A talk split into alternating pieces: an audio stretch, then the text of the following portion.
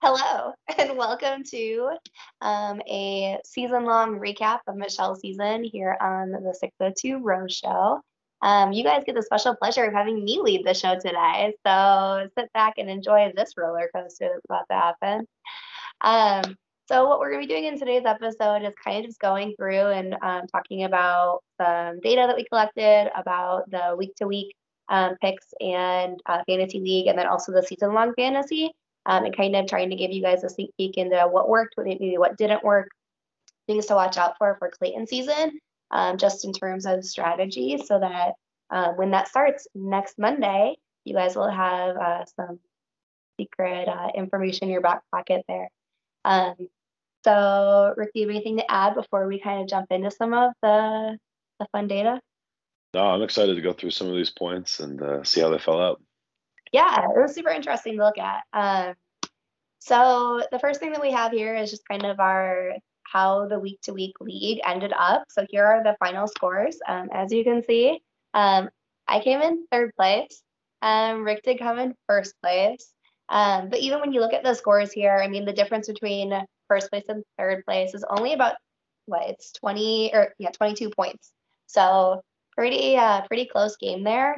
Um, and really, and we'll get into this a little bit later, but really came down to um, one real week where I made some not great picks, um, and that really kind of opened up that lead um, for Rick to run away with it. Um, even when you look at the more kind of global uh, or Bachelor Nation scores, so Rick ended up 17th overall out of that like 8,000 or so that we're playing, um, and I ended up scraping by within the top 50 at, in 47th place. Um, so overall, I mean, like we did a really good job, and it represents how great our 602 league is too. Um, highly competitive individuals here. Um, and so, for those of you wanting to play for Clayton season, please do join us. Um, we'd love to have you not only in the Bachelor Nation, but also in our 602 Rose Show League, um, just to you know give us some more competition. You know, and really as tight as the overall points were, if you look at the weekly averages there, that tells you on a week to week basis how close this was. Yeah. Um, uh, and that's part of what we talked about toward the end of the year, and, and, I'm sure we'll get into a little bit later in this show. But it's it's picking your spots. It, it's taking guaranteed points where you can find them, and then finding those opportunity spots where you can you can jump up. Uh, those standings pretty much held from week two or three through to the end of the season. Yeah. So I mean, that's really the margins you're working with uh, in any league uh, at, at, the top at the tops of your leagues. It's going to be all people that know what they're doing, know what they're talking about, and you got to pick your spots. Yeah, absolutely, and that's why I mean, throughout the entire um, season of Michelle's, you heard us every single week kind of talking about our strategy for picks. Um, and talking about that difference between like, do I want to go safe? Do I want to go kind of more data driven? Do I want to go with what I know? Or do I want to go with what I hope happens? Uh, do I want to go with the potential for drama because that could put me up in some higher points? It could kind of jump me up. Or do I feel confident in taking that potential upset too? Um, that might come with that riskier choice.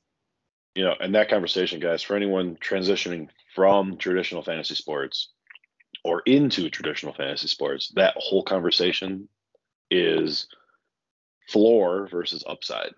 Mm-hmm. Uh, you know, do you take the safe points that are guaranteed to be there, or do you take a shot? Uh, and really, it depends on your situation, depends on your matchup, depends on what you're trying to do with your points. But that's a direct analogy between fantasy bachelor and traditional fantasy sports. It is truly floor versus upside. Yeah. Um, and at least, I mean, in our league right now, for now, you know, there's no money involved. So really, when you're making that choice, it's really based off of pride, right? Like, how much how much pride do I want to lose here? That's almost more valuable than money. I mean, I think it depends on who you're talking about, and again, who you're up up against. okay, so here we have on this next slide, um, we have the the point breakdown of where you could get or um, lose points within the Rose League um, app kind of week to week competition. Um, so this is the same it's been the entire um, season for Michelle's season. Um, as far as we know right now, these are going to be where the points are coming from. um, when it comes to Clayton season. I know Rick, you've reached out to the Yeah. Rose Confirmed. Confirmed.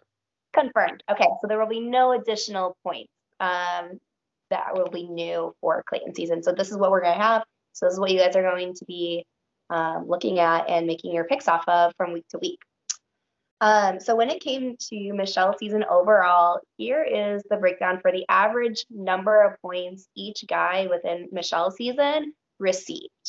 Um, and so obviously, um, the guys that we see higher up on that list are also the guys that last longer, meaning that they probably had more time with Michelle. They probably had more of that connection, more opportunities to get those points. Um, but it is an average, so it, it is you know like total points divided by how many weeks they lasted. Um, so as you can see, um, we have our top four guys up there um, getting the most number of points. Um, and really, I mean, Nate from the get go was a point grabber. And we kind of talked about that throughout Michelle's season. Um, even when he wasn't having those one on one dates, he was making those opportunities to get those easy points. Um, and we'll see that in a, in a couple of slides here about where some of those points kind of came from for him too. Um, but I mean, he's up there. He's he was averaging 64 points an episode, which is huge, especially when you're considering that. I mean, going back to the average of points that you know, like you and I got across each each episode, we were in we were averaging 160 total. So out of our six picks, having Nate who's averaging 64, I mean that's huge, right? That's in between a third and a half of the total points that you and I were getting each week. Um, and so having him on, your lineup every single week was huge. And we talked about that throughout Michelle's season. Like if you can zero in on who the big point grabbers are going to be, you can zero in on who is going to be that top one or two like people within a season early on, then you can kind of get those averages pretty high too. Um, one of the surprises for me within this average points was actually Jamie. Um, so Jamie ended up falling sixth overall for average points. Um, he averaged 23 points in that. I think he went home after, I should have looked at this. I think he went home episode four, I want to say. Yeah. Yeah, I believe it was Uh, four. Yeah. And so for him to have that many points early on, um, and to, I mean, again, especially compared to some guys who stayed much longer than him to be making that many points across those four episodes was huge. And so again, he was a he was a good guy to have early on within those lineups. Um, otherwise, I think the points um, kind of fell approximately where you would expect them to.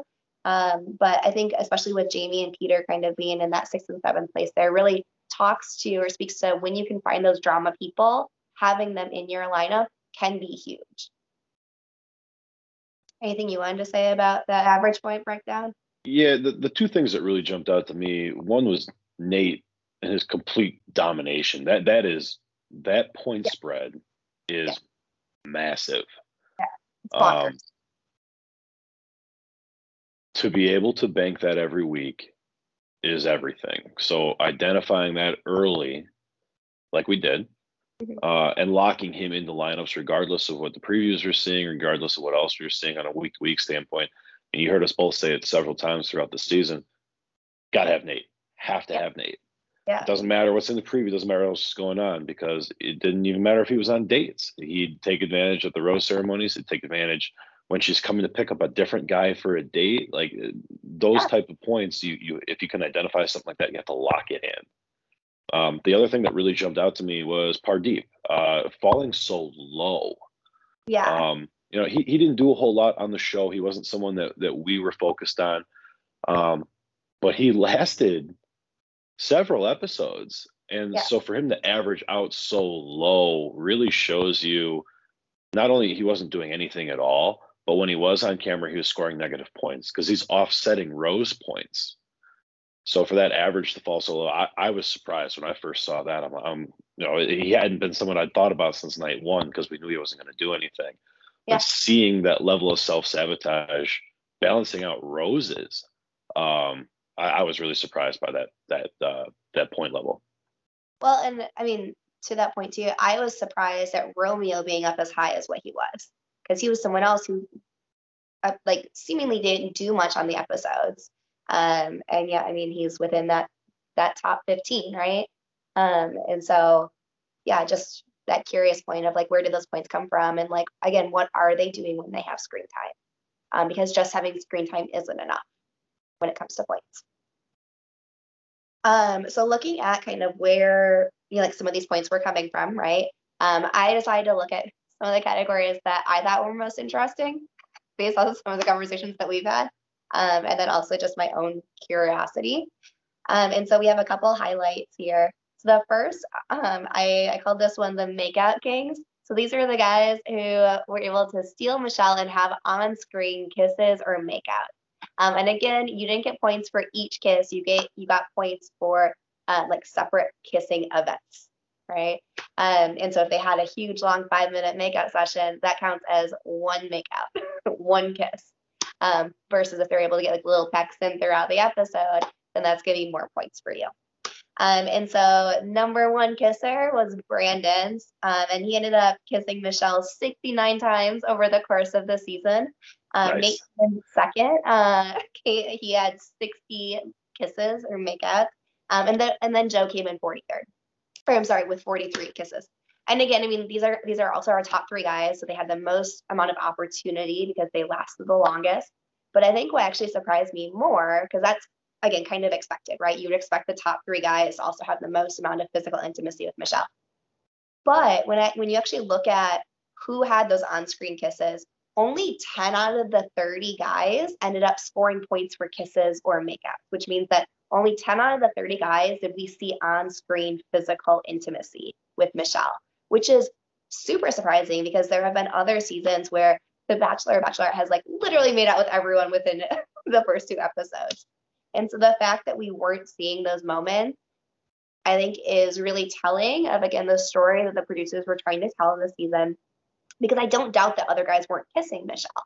I just don't think we saw them. And therefore, we weren't getting points for it.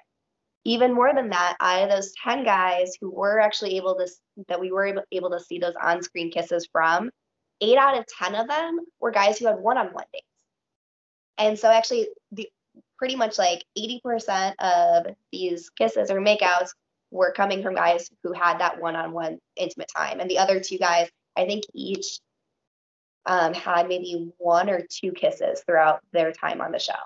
And so really like that physical intimacy was, was predominantly saved for these guys that michelle had a lot of interest in um, which isn't the case for every single season um, I mean, already on Clayton season, we've seen a whole lot of crying and a whole lot of making out. Um, and so I don't expect that to be the case for Clayton season, but that one really surprised me. Yeah, and it really ties back, guys, to what we've talked about all season, and that is understanding the narrative that the producers are pushing. Um, we've said it a few times, but whatever you think about the lead, whatever you think about the characters, whatever you know about them as human beings is irrelevant. What is the edit and the producers telling you. And the story they gave us from the beginning was that Michelle was this very bold, very confident woman who knew exactly what she wanted and wasn't going to take any of the bullshit. And so it makes sense that what we're being shown is her taking advantage of private time, but being this this almost regal, proper you know, definition of a woman in group settings. And we really did see that. Um, so uh, moving forward, it's, it's really important to ID that narrative early. What is or what are the producers trying to tell you? And that's a season arc, but it's also an episode to episode arc. Uh, so dialing into that and understanding what type of edit you're going to get is really going to lead you down the path so you can ID these kind of points opportunities. Yeah. Well, and I think even identifying as you and I did, um, you're like, what do we know about the lead? right? Like we knew, as you said, that Michelle was kind of this presence, but we also knew that I mean, like she's a professional too. Like she works with kids, she's a teacher, um, and so going into it, I expected that we weren't going to see a whole lot of like physical intimacy or um, or like revealing skin outfits from her, knowing that like she would know that her students were potentially watching, right? Or her, the parents of her students were potentially watching. And so I do also wonder how much like Michelle's outside life impacted what we were shown within the show um, and kind of those moments that she chose to have that physical intimacy versus people um, who are maybe more outspoken about their sexuality, like Katie or like Kaitlyn. I mean, we saw a lot of making out, we saw a lot of physical intimacy, especially early on. Um, but again, that fit with their narrative outside of the show as well and what we knew about them coming in. So Um, the next one that was that we kind of like harkened on a lot throughout Michelle's season was drama and kind of trying to pinpoint where that drama was coming from. We talked about it a couple times on the show, but this was a season where there wasn't a lot of drama, and the drama that was there felt very manufactured. It would only last an episode or two, and then it was kind of no nonsense, right? Michelle caught a lot of those drama people. Um, but where the drama was coming from, so um, these first three, so Nate, Casey, and Olu, um, were the top people to talk smack about another contestant. Um, so Nate ended up talking smack about another contestant 15 times. Casey did it 12 times, and Olu did it 11 times. Um, again, we talked about Casey throughout the show that he was this guy who I still to this day have no idea why he lasted as long as he did because he and Michelle apparently had zero connection. And yet he was always the guy who was in the middle of the drama. He was talking um, in his like um, interviews, right, with the producers about the drama. Um, and so that's where these points were coming from. Like he just kind of flew under the radar, but was also this like this narrator presence, uh, which was a, a different one. I don't I can't remember the last time we had a character like him who was kind of more of a narrator and would get you Bubba points for doing absolutely nothing within the show. I'm I'm really hoping they do Bachelor in Paradise because yeah. Casey on BIP kind of just giving that recap like he did every single episode during Michelle's season uh, with the chaos that happens at BIP. I, I think that would be fantastic TV and fantasy points. no, it'd be hilarious. Um, the second three um, top guys here, so Nate, Brandon, and Will. This was um, for um, top three guys who fought with other contestants or confronted other contestants. Um, and so Nate confronting or fighting someone eight times, Brandon three times, and then Will three times. Um, and so Nate overall was a huge drama guy, um, which I don't think I realized throughout the season. Um, because I think that they were just like these individual instances. Obviously, he had his beef with Chris S. Um, but I was actually really surprised to see Nate in first place for both of those categories. I don't know about you. Yeah, it, it definitely jumped out to me because, um, like you said, it, it, didn't feel like it in the moment. You know, there are definitely uh, you know preview worthy throwaway scenes that that these things occurred in, um, but we were given a very different edit of Nate in the in the macro, and I feel like uh, I, I, for one overlooked his impact there, masked within his his total points. Yeah. Uh, but yeah, I mean, looking at it after the fact, it, it it fits more my head narrative for Nate than, than the bachelorette narrative for Nate. Which is also fair because that's important too. okay, anything else you wanted to say about drama there?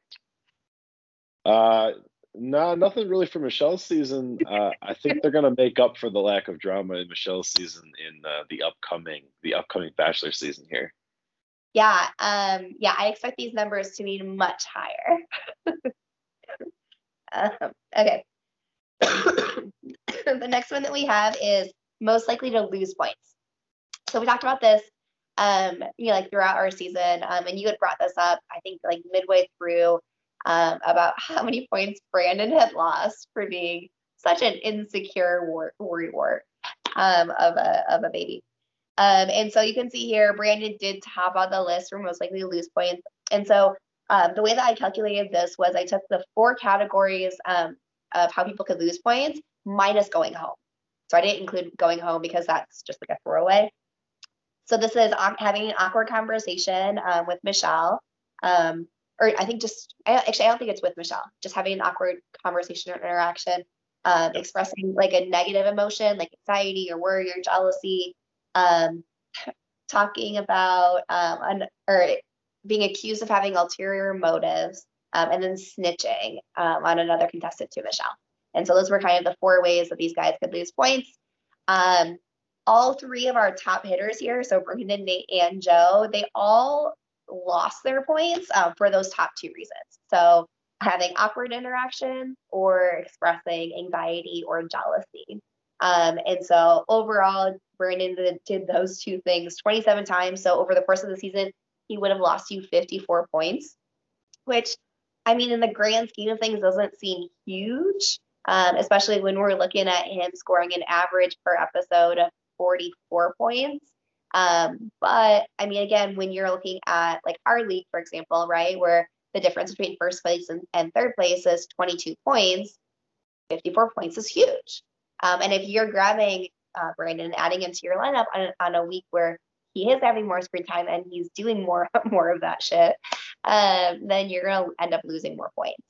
Um, Nate ended up um, having those two top two 15 times, so lost 30 points over the season, and then Joe ended up losing 24 over the course of the season. Um, some of the other guys who ended up losing more points, who didn't make the, top three, were Chris S, Jamie, and then Markin. Um, and again, those were some of the, the drama guys, of course.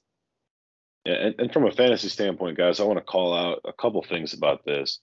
Uh, one is that you're going to get what we're they're negative points for fantasy, right? The negative emotions we're talking about, they come with opening up. Uh, so the closer you get to opening up to the lead, the more of these types of feelings are going to come up. Um, so you have to eat a certain amount of negative points with your positive points. So it's really about balancing that. Uh, the other one here is you see the top three. It's depth of contest. The longer these guys hang around, the more opportunities they have for negative points. You can't throw it out because it happens, and it happens on a weekly basis. Um, but but be aware of it, especially as you come down the stretch. It's something we talked about coming into the final three and final two picks. Is is Brandon going to score more negative points than we can absorb? Um, you know, there there are people in the big league and in our league as well who went um, went they, they benched Brandon the second to last week and they played Brandon in the last week. Uh, and it's just really balancing out those negative points. So just know that it's going to come with the positive points in, in some instances and, and really being able to look at the data and analyze that and say, okay, what's happening this week? Is there a one-on-one? Is there a big group setting? And, and trying to to balance the character you've been given and the trajectory that they're on toward the lead. You got to make those tough calls, and sometimes those tough calls, like Megan's saying, I mean, in in our league, there's you know what 40 points between first and fifth. Uh, so you know, you really being able to identify those opportunities is is everything. It's huge. So the narrative matters understanding the characters matter. Um, get it's a it's a show about love and romance, but I mean we are here for the fantasy picks, uh, yeah. and you have to understand the characters, not the men, because I wouldn't want anyone to try to understand these guys. but but you have to understand the character you're being presented with and the opportunities that that gives you. Well, and again, I mean, we talked about it. I think around surrounding the Chris S drama, um, because there was a week where I was debating whether or not to put him in my lineup, and I ended up not putting him in, even though we knew that drama was happening because there was like that balance wasn't there, right? Like I was expecting, which he did, he ended up eating more points than he gained from the drama. Um, and so you also have to look at the way in which those drama moments are presented to you. Is it going to be fighting and talking smack and crying and swearing, which are going to get you points? Or is it going to be maybe more of these like uncomfortable, awkward experiences you know, like that anxiety or jealousy, um, or people calling you out for shit, or you being a sneaky snitch.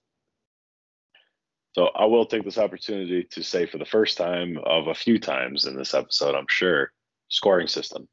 Yeah. You have to understand your scoring system.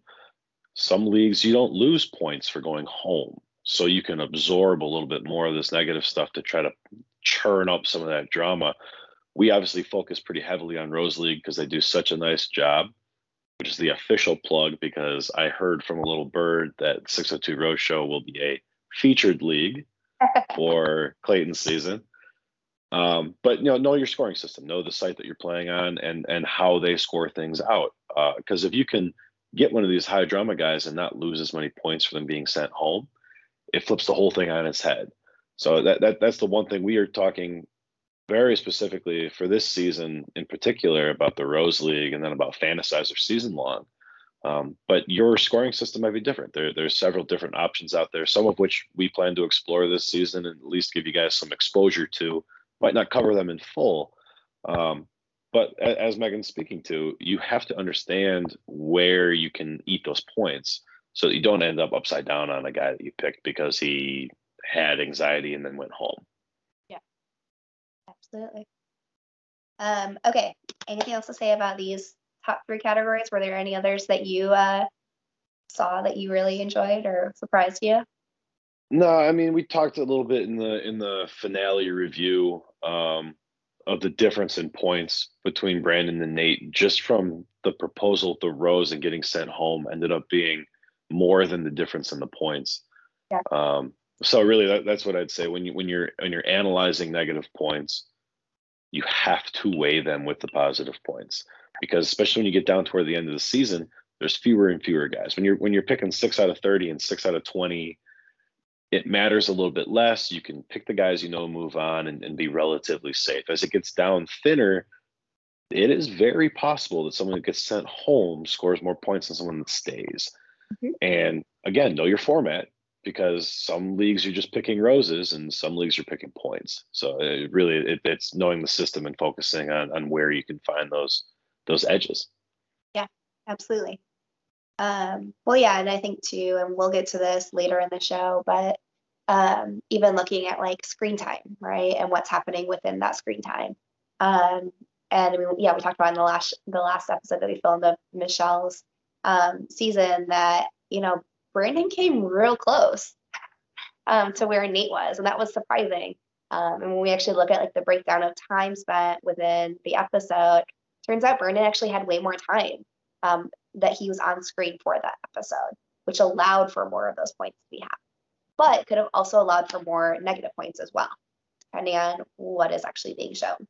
So, um, okay, so um, we've kind of talked a little bit throughout the the season, Michelle season, about how important it is not only to get the points where you can, but also to um, really make sure that you're staying on top of what's happening.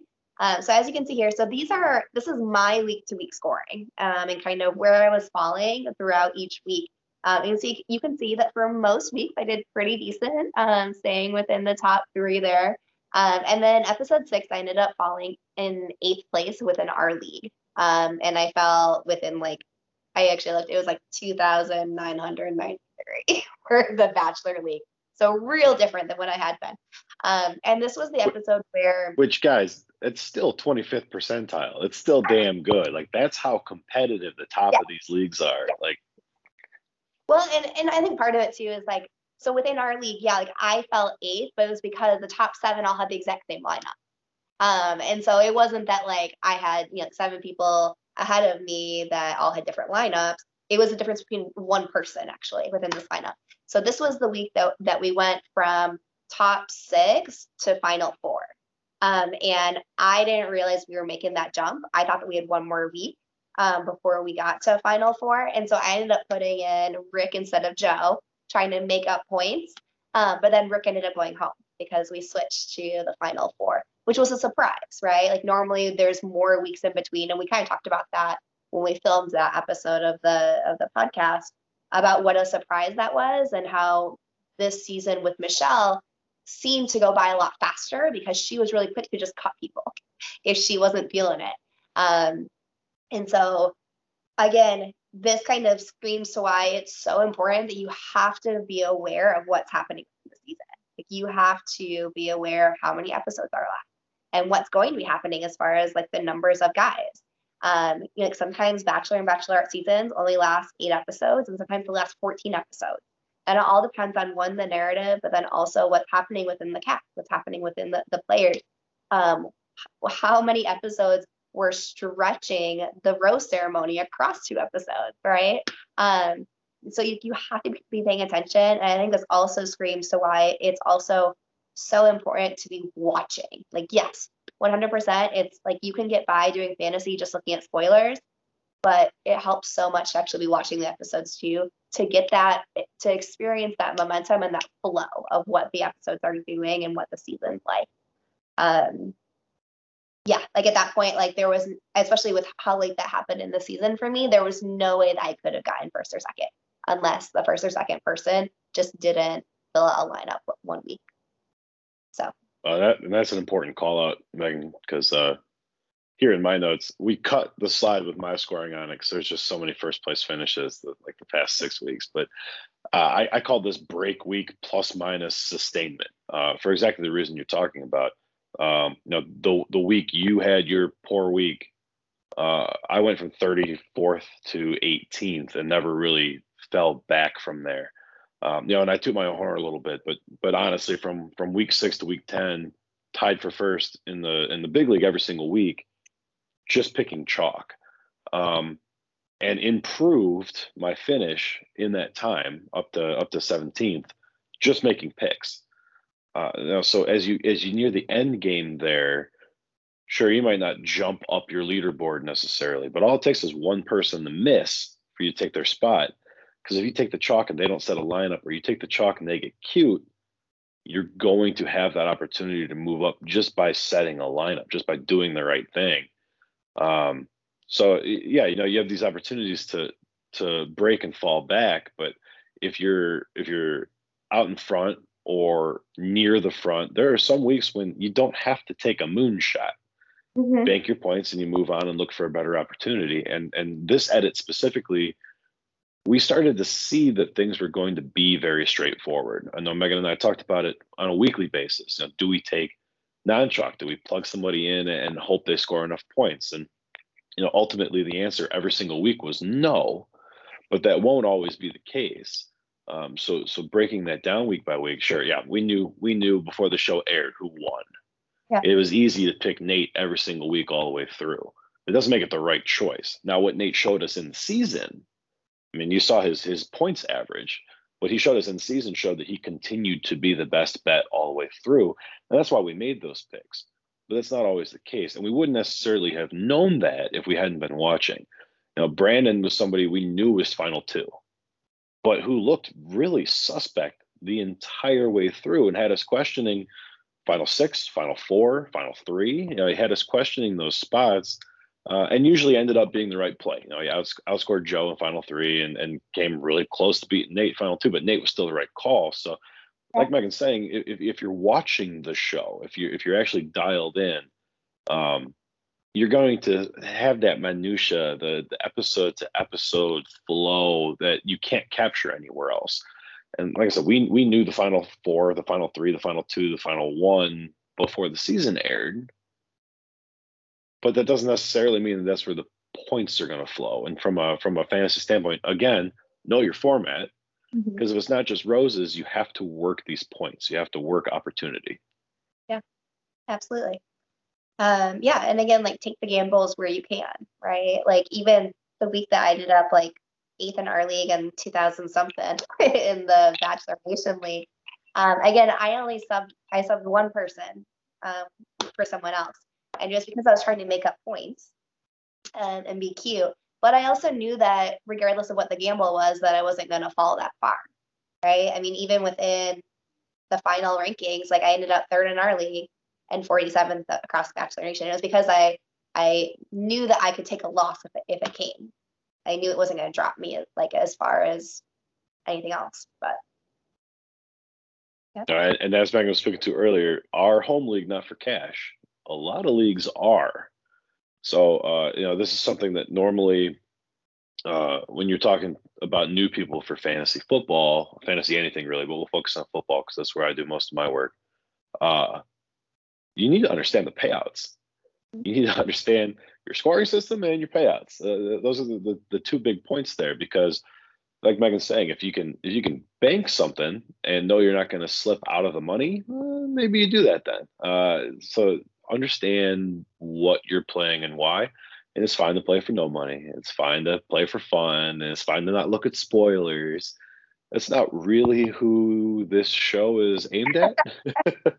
so you're welcome. You're welcome to listen to all of our our, our witty back and forth. But uh, we're we're a little more focused on winning. Uh, so yeah, I mean, understanding your league your league format is is everything. Yeah, absolutely. Um, and that kind of leads into um, our next transition, which is switching over to season long. Um, so, in addition to doing the Rose League weekly um, competition, we also did um, Fantasizr. I always want to say it wrong. Um, Fantasizr, your source for all your make it home fantasy needs. Yeah. Who, despite Megan not remembering their name, we'd still very much like to partner with. I just like I always want to say it wrong is my problem, and I always end up spelling it wrong and find it like typing into Google because doesn't get pulled up correctly. I well, they do they do spell it goofy. yeah yeah that's what always throws me. That, that that's my excuse. Um. So yeah, but I have I have their logo on our last slide, so I'm totally promoting them still. Like big supporter, we're good. I just can't say your name. Um, um, so switching over to our season long. So here are our final scores. Um, so Rick once again ended up in first place for season long. Global Um, first place globally. Yeah, yeah. Well, te- technically a T one. yeah, yeah. You and Myra are tied. Um, and I ended up in third, though. Again, technically it was second because you two tied for first. So I don't know. That's, that's not how that works. um, but I do want to point out that I got third place having a guy who dropped out, I think in episode four again. And somehow I still got third. So, you know, I don't know whether that's lucky or just dumb of everyone else. Uh, So, and it, just a just a recap for anyone who's not familiar with season long, uh, you should absolutely play it. But the way season long works is you pick your full team with a captain who earns you ten percent extra. But you pick them after night one. So after you go from thirty to twenty odd, uh, and the real episodes start, you set your lineup and you don't get to change it again. Uh, so we locked in six people apiece week one. The second that the the rose ceremony was over and we went to I believe 22 guys, yeah, that sounds right. locked in six and wrote it out. That's how season long works. Yeah, and then you cross your fingers and uh, hope that you that you did it right. Um, and so the scoring for for season long is also different, right? You're getting points from different ways. Um, I was actually looking yesterday, um, coming up with some of these slides, and with season long, um, you don't lose points. Um, so this is one of those leagues where there are no negative points; you only gain points. Um, and so the only loss that comes is when your person is gone, and then you're just rocking zeros for the rest of the season. Um, and so really this league is, I mean, there's a lot of things you can get points for. Um, and the leagues do a great job um, having like a very clear and coherent Excel file that you can track and watch. Um, so before you pick your season long, um, you can always reference uh, their Excel sheet to see like what point, what, where points are coming from. Um, and I did not put it on this uh, this slideshow because you're It's getting massive. so many things, so many. Like it's absurd. I I have no idea how they do this because they do it like live scoring, right? So, so it's it's crowdsourced, and if if anyone is into just like human interaction, that chat is amazing. It is crowdsourced, live scoring. It, it ends up being finalized uh, the next day, two days later, but they're going through it live and they're getting inputs from everybody, and it, it is it's a lot. It's a lot. It's very fun to experience.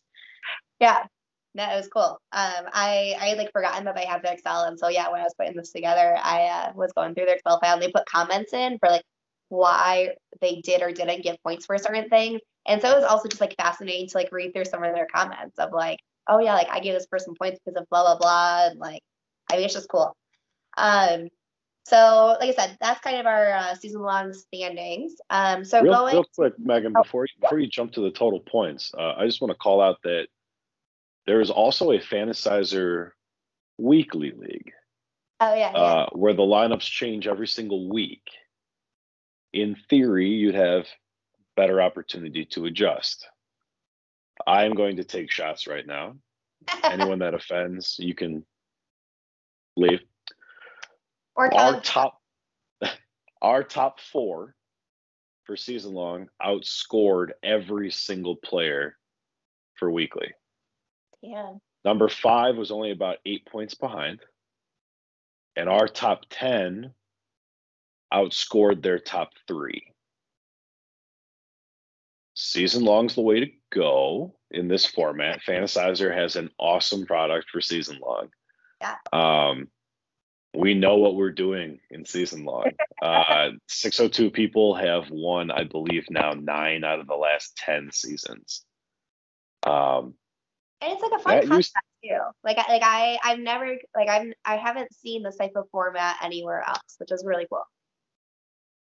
Yeah, it, it used to be everything for Fantasy Bachelor. Uh, there's been a lot of new things added to the market since then, but season long is where we where we make our cash, where we butter our bread. Season long is uh, uh close to my heart for sure.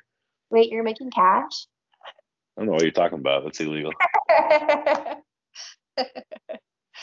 okay, so switching over to total points. Um, so um, as you can see here, our top four guys were also the top four scorers for this league. Um, so you had to have them in your lineup um, to break it in, or break into that um, the top scoring for season long. Um, something that we didn't mention um, is after week one, all the guys end up getting pricing, and so based off of their performance in week one, they get a price assigned to them. You have a hundred dollars to spend, and you have to choose six guys. Um, and so there are some years where you cannot choose the top six people and make it under that hundred dollar cap. This year you could have. So if you chose the top six scorers, um, which no one did this year, um, it would have come out to $92. Um, and so you would have even had spare change. And part of that was because, and we talked about this um, when we were doing this the season long picks for Michelle's season. Uh, Brandon, right? Yeah, Brandon ended up, I think it was Brandon, ended up pricing at $10. Uh, so your second place dude, uh, because his week one performance was shit, um, he ended up uh, pricing at ten dollars. So he was a super cheap guy to pick up, um, and that was part of what made it possible to grab that you could have grabbed those six guys um, and still come in under that hundred dollar cap. So yeah, I think for me, um, Martin scoring as high as he did or getting as many points as he did was a surprise. Um, I was also surprised that, um, you know, our new bachelor, Clayton, came in as low as he did, um, especially considering that, you know, like a lot of the promos and a lot of the information that we were getting throughout Michelle's season was the his performance on this season was the reason why they chose him for Bachelor. And so I know you and I had had that discussion that we both had him in our season long lineup expecting that he would do things, right? Expecting that he would get us points and he would have that screen time and he would have that presence, um, which did not end up happening. Um, and clearly, there were other guys that you could have chosen um, who would have banked you more points. Um, any surprises for you on here, or anything that you wanted to add about the? Yeah, I mean, the big one for me was the Clayton one you just spoke to. Uh, you know, obviously we're we're building these lineups knowing most of the spoilers of the season, but not necessarily rose ceremony to rose ceremony stuff. So generally speaking, you want the next bachelor bachelorette in your lineup uh, because they're going to have a favorable edit, which gives them more screen time. Uh, but as Megan just spoke to, not really the case with Clayton. Uh, I think Clayton was in four of the top five lineups in the season long um, for, the, for that reason. Because by the by the time we were playing, we had a pretty damn good idea that Clayton was bachelor. Um, he had already started filming his season. yeah, season season long is is is tough. If anyone plays Fantasizr season long and doesn't look at spoilers, I would love to have you on the show for us to talk to you and kind of pick your brain. Because I don't know how the hell you would have come up with this after night one. Uh, you know, Nate Nate's an easy pick because he got the the first impression rose and a bunch of screen time. But like no one would have had Brandon in their lineup without knowing how deep Brandon went. And even with the previews they were showing us, it wasn't entirely clear. I mean, there there were people who thought that where where Michelle got proposed to was in Minnesota somewhere. I mean, that that's that's what we're dealing with here from a from a population standpoint.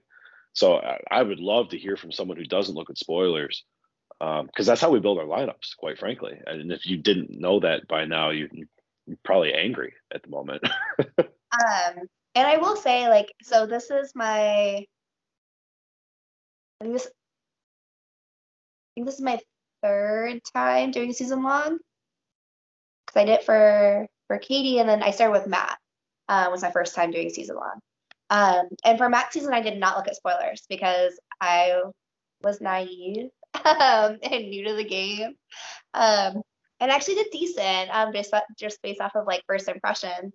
Um, but definitely didn't do as well as I did during Katie's season, having looked at spoilers. Yeah, it, it makes a difference. And some purists might argue against it, but at the end of the day here, it's it's data. It's data that's available. It's data you should be taking advantage of. And you look at the scoring here, it, correlates directly with where guys finished. Yeah. Weird. yeah. Yeah. And again, I think one of the other surprises, just from again thinking back to what we knew after night one, is Olu. But I think that he was a surprise throughout the entire season, right? And we talked about him a lot that like one, he lasted much longer than, than we thought he was going to. And he got bubble points like two episodes in a row that we weren't expecting. Um, and that was partly because of the way that ABC did some of their previews for Michelle's season. Um, but again, you would have had no way of knowing after night one. So, um, okay, anything else you wanted to add for that? Uh, no, that's all I had on the total points there and the perfect lineup. Yeah. Um, so then the next thing, so again, talking about knowing your scoring system, there are some leagues that um, they only score the episodes um, and like the content within the actual like official ep- episode. Um, and then there are some leagues, such as this one, that include the filming and in studio experience for both um, After the Rose and then also the Men Tell All. Um, and so this is one of those leaks. So I actually picked part of the data for the Men Tell All episode, um, where again, if you had a player like I did who got eliminated pretty early on, they could make up some more points for you in a bonus episode. Um, and so here's the scoring for the Men Tell All. Um, and again, you can get some pretty big points here depending on what they're doing. And I would argue that this Men Tell All was a pretty drab one where we didn't have a ton going on, um, which is pretty much the case with Michelle's entire season, right? We talked about it throughout the season that there just wasn't a lot of drama. Um, and so for Clayton's season, we might see again more points coming from this Men Tell All episode or Women Tell All, I guess, um, episode. Um, but as far as the guys who made up the most amount of points, right, or who got the most amount of bonus points from this episode, Rodney, who had just been eliminated the, the episode before, um, got 125 points from the single bonus episode. Jamie ended up getting an extra 115 points. Rick ended up getting an extra 105. Peter got an extra 90, and then Will, Chris S, and Casey all got an extra 80. Um, and again, those were for just coming on this live studio audience show, which is great, especially because, again, as you were speaking, that for people who had the, those top four guys, um, you got zero points for them in this episode because they weren't there.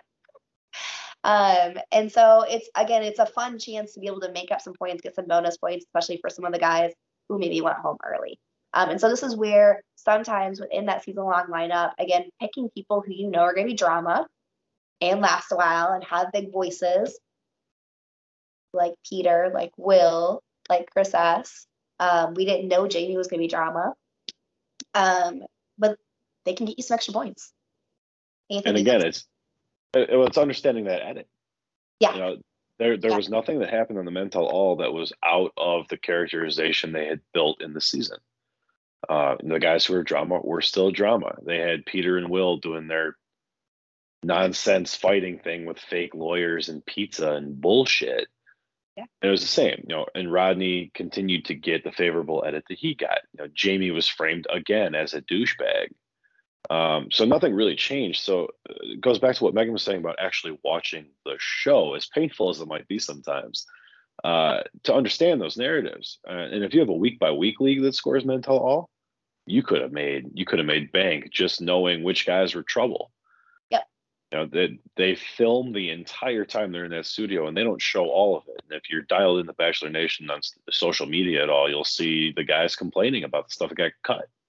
Yeah. So uh, again, understanding that edit from actually watching the show is going to give you insights that you can turn into points. Absolutely.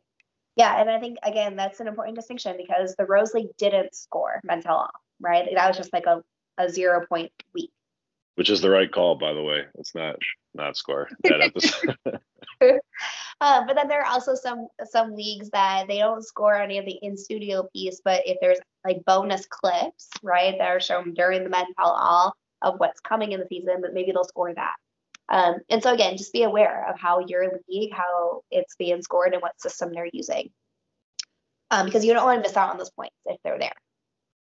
Um, so then that's kind of all that I had talking about season long. Did you have anything else that you want to talk about season long picks for? Any like data or notes? No, guys, we'll get a link out after episode one for Clayton. Uh, I would highly recommend playing season long. It's it's a different way to train your brain to think about the season. Uh, it's a little more fantasy oriented. You can go week to week and just you know pick your favorites and have fun with it. If you want to do fantasy bachelor bachelorette season long is a great place to start. It's a great place to kind of hone your craft because you can't make changes. You have to put in all your research ahead of time. You have to kind of understand what narrative they're pitching us in previews and you have to make your picks and stick with them. So I would I would really recommend playing it. Uh, it's also low impact because you only have to set your lineup one time. And then you just forget about it until we talk about it. Okay, so the last few things that I had for us to talk about was kind of just like an overview of the season. Um, because these last two uh, slides, the last two things that we'll talk about, um, really apply to both the season long and then also the weekly league, right? And so we talked about way, way, way, way, way months ago. We gave you our uh, initial first impressions of Michelle's guys, right? Having um, right before week one. And we kind of talked about some of the themes that we thought would be important, right? Some of the things that we thought might come up a lot, especially just given who Michelle is, again, the narrative that the editors and the producers were trying to make, everything. Um, and so Bachelor Data um, on Instagram does a great job of uh, compiling all this data together. Um, they have some really interesting um, data that they put together, and also their visuals are spot on. Love the graphic design of them. Um, so um, I stole these from them. Go check them out too. But so throughout the season, they've been tracking um, high frequency words on Michelle's season. Um, and again, we, we kind of touched on these in a couple of our week to week episodes. But family ended up being one of the highest frequency word used within the entire season um, which is something that we talked about, right? All the way months ago for that preview of the season, as we thought family was going to be an important one for Michelle, an important theme. Um, and it was. And then some of the other high ones were truly, which I um, I don't know in what context that one came up. Um, connection, Minnesota, scene, vulnerable journey, et cetera, et cetera. Um, and you can see that throughout the season, obviously, some words um, are higher impact or more frequently used at different parts of the season, too. Um, so when we had the drama with Jamie, there was more about, um, you know, like here for the right reasons and things like that, versus you know, like later in the season, the word engagement or the word wedding or marriage is maybe going to come up a little bit more.